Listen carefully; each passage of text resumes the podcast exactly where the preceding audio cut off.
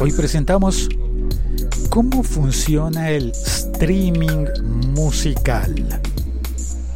Este es un episodio podcast. Soy Félix, arroba locutorco, y puedes oír este episodio incluso acelerándolo si utilizas una de las aplicaciones de podcast, como podcast de Apple, o incluso también eh, se puede oír acelerado en YouTube. Y en Spreaker y en todas esas aplicaciones de podcast. El siglo XXI es hoy.com. Hoy voy a contar, voy a responder a una pregunta que me envió Juan José Loaiza. Juan José no la envió por Telegram, que es mi plataforma preferida, preferida para recibir las preguntas en audio la envió por, por Facebook y ya notarás la diferencia de calidad de audio de Facebook a las de Telegram. ¿Y por qué es que prefiero Telegram? Pero eso es una, alguien diría, una chochera mía que prefiero Telegram. Pero igual recibo el, el mensaje de audio que me envió Juan José al perfil público que tengo en Facebook. Oigamos la pregunta. Hola, Feliz, con Juan. Es que me intriga mucho porque, digamos, yo pago suscripción pero, ejemplo, el año pasado salió un disco nuevo de una banda y yo no te miento, eh, salió el lanzamiento en Estados Unidos, ni siquiera a nivel, en Estados Unidos salió el lanzamiento del disco y créeme que a los dos días ya estaba en streaming, en Deezer, ya estaba todo el disco disponible y tú con suscripción pues descargabas y lo escuchabas sin conexión.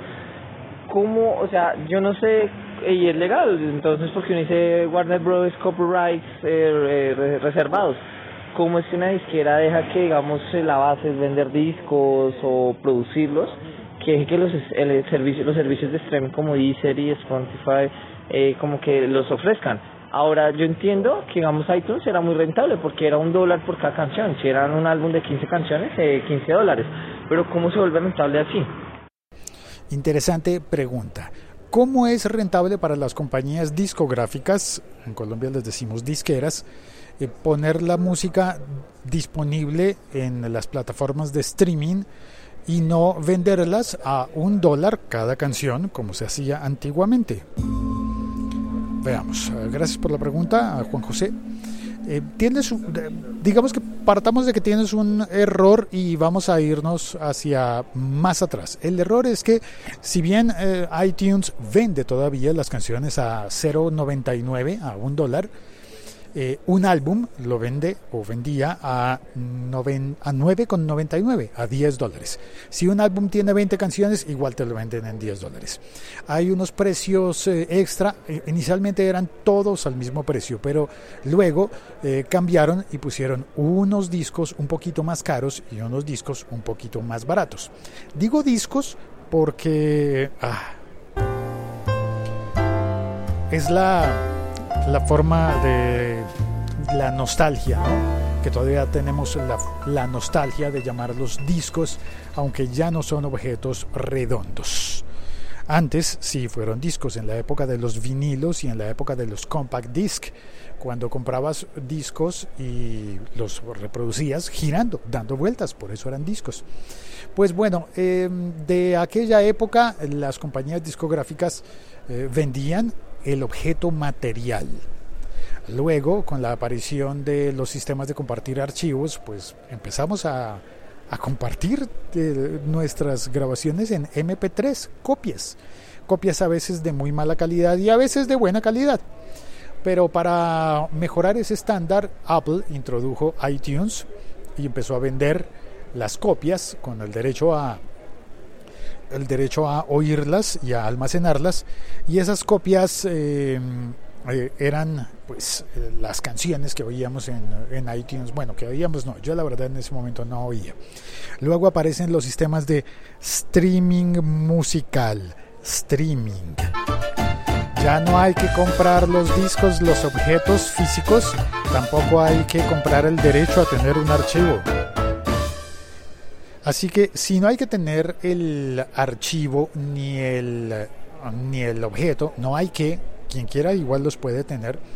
Las plataformas de streaming musical lo que hacen es tener todo en la nube y vendernos una suscripción para poder acceder a esa nube de biblioteca de enorme de músicas.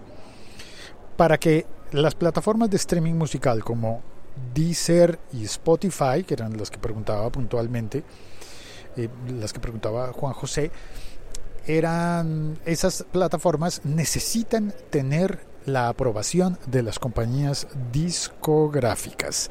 Necesitan de esa aprobación. Y esa aprobación cuesta. Significa que de lo que pagamos las personas que estemos inscritas, suscritas por con pago a Spotify, a Deezer, a Apple Music, a Tidal y a las que se me estén olvidando, como por ejemplo Napster, se me estaba olvidando, eh, de lo que paguemos, ellos eh, dividen todo el dinero que entra y le pagan a las compañías discográficas. Eh, en, en, el chat, cuando Juan José me estaba preguntando, ahí va un avión. No estoy muy lejos del aeropuerto. Y estoy en, un evento que se llama Demo Day de Rock Start Rockstart Colombia. Rockstart es una aceleradora eh, de tecnología eh, proveniente, fundada originalmente en Holanda y está en Colombia presentando este evento en el que hay eh, numerosas startups presentando sus pitch. Acabo de oír varios, los estoy grabando y creo que voy a compartir esos audios. Son cosas bien, bien, bien interesantes. También está Impulsa Colombia aquí apoyando el Demo Day. Pero bueno, eso fue la breve pausa del avión que pasó.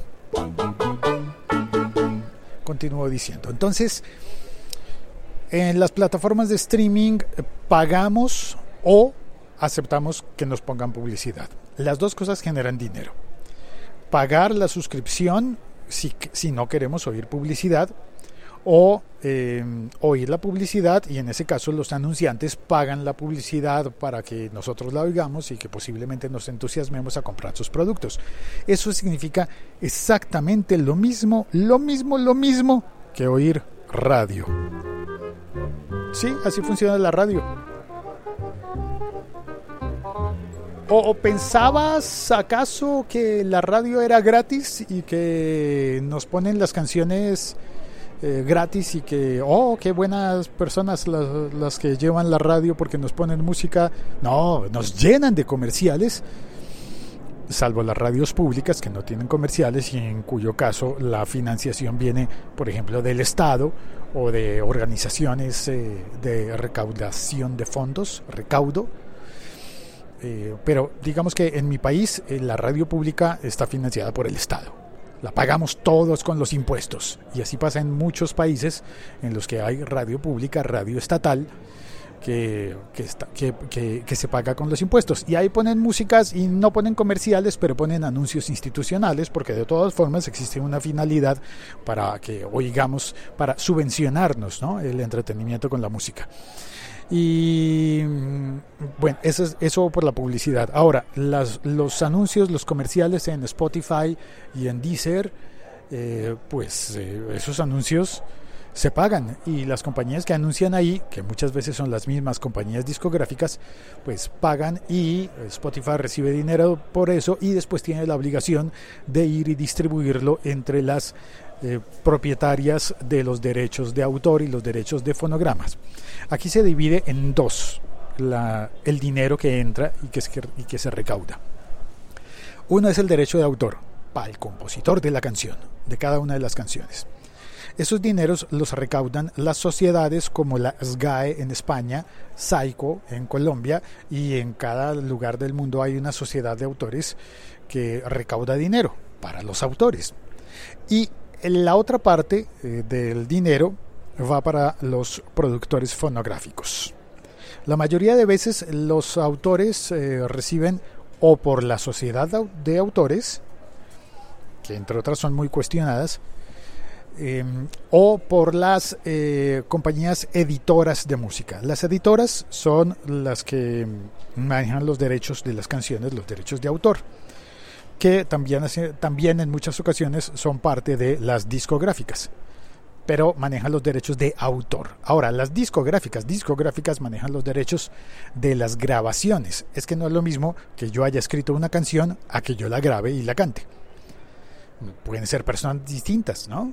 Eh, muchos artistas eh, cantan y graban músicas que no son de ellos. Pero entonces esos fonogramas, las grabaciones, eh, ¿quién, ¿quién las defiende? Los propietarios de las grabaciones. Y esos propietarios suelen estar agrupados y suelen ser las compañías discográficas. Ahora bien, las compañías discográficas son muchas, las indies, ahí va otro avión. Las indies son las independientes, pero también están las majors. Y las majors son las mayores, las que controlan los mercados, el mercado, las que tienen solamente cuatro compañías que ahora ya se han convertido en nada más que tres. Tres compañías actualmente, porque dos de ellas se fusionaron, bueno, llevan mucho tiempo fusionándose y comprándose las unas a las otras, y ahora quedan solamente tres grandes que manejan entre esas tres empresas el 70% de la música del mundo. 70% de la música de todo el mundo está en manos de Universal Music, Sony Music y Warner Music. Esas tres son las dueñas del 70% de la música. Entonces, claro, eh, entenderás que cuando se reparte la torta de todo lo que ha recaudado Spotify, Apple Music, Napster y todas esas, pues el 70% de lo que se recauda es repartido directamente con esas tres compañías o sus subsidiarias y el 30% pues lo tiene que repartir con eh, las compañías independientes o indies. Más o menos así es que funciona el negocio de la música en streaming. Siempre hay dinero de por medio y, eh, y tiene que haber dinero para que se sostengan los puestos de trabajo porque si no se sostienen los puestos de trabajo y si no se pueden pagar los servidores y los derechos de las músicas, pues lo que va a pasar es que se nos va a cortar el chorro y se nos van a acabar las vacaciones musicales. Vacaciones musicales me refiero al momento histórico porque ya no tenemos discos que podemos decir, este es mío, sino que si un día perdemos la conexión, pues no tenemos música. Eso hay que pensarlo muy bien, ¿no? Bueno, ya está. Muchas gracias por oír este episodio, por recomendarlo eh, y por pasar a el siglo 21 es soy.com por, eh, por nada más, nada más. Recomiéndame si te gusta este episodio, si te gusta el podcast, recomiéndame, por favor, recomiéndame.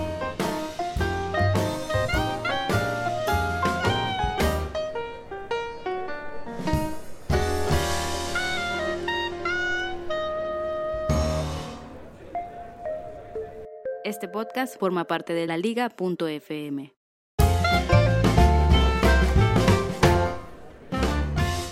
Creo que ya es hora de comenzar de nuevo la, siguiente sesión del Demo Day Rockstar Colombia. Bueno, voy a entrar. Yo había salido un poco para evitar la, el gran ruido que hay en el lobby del salón, pero también para eh, captar mejor señal de internet.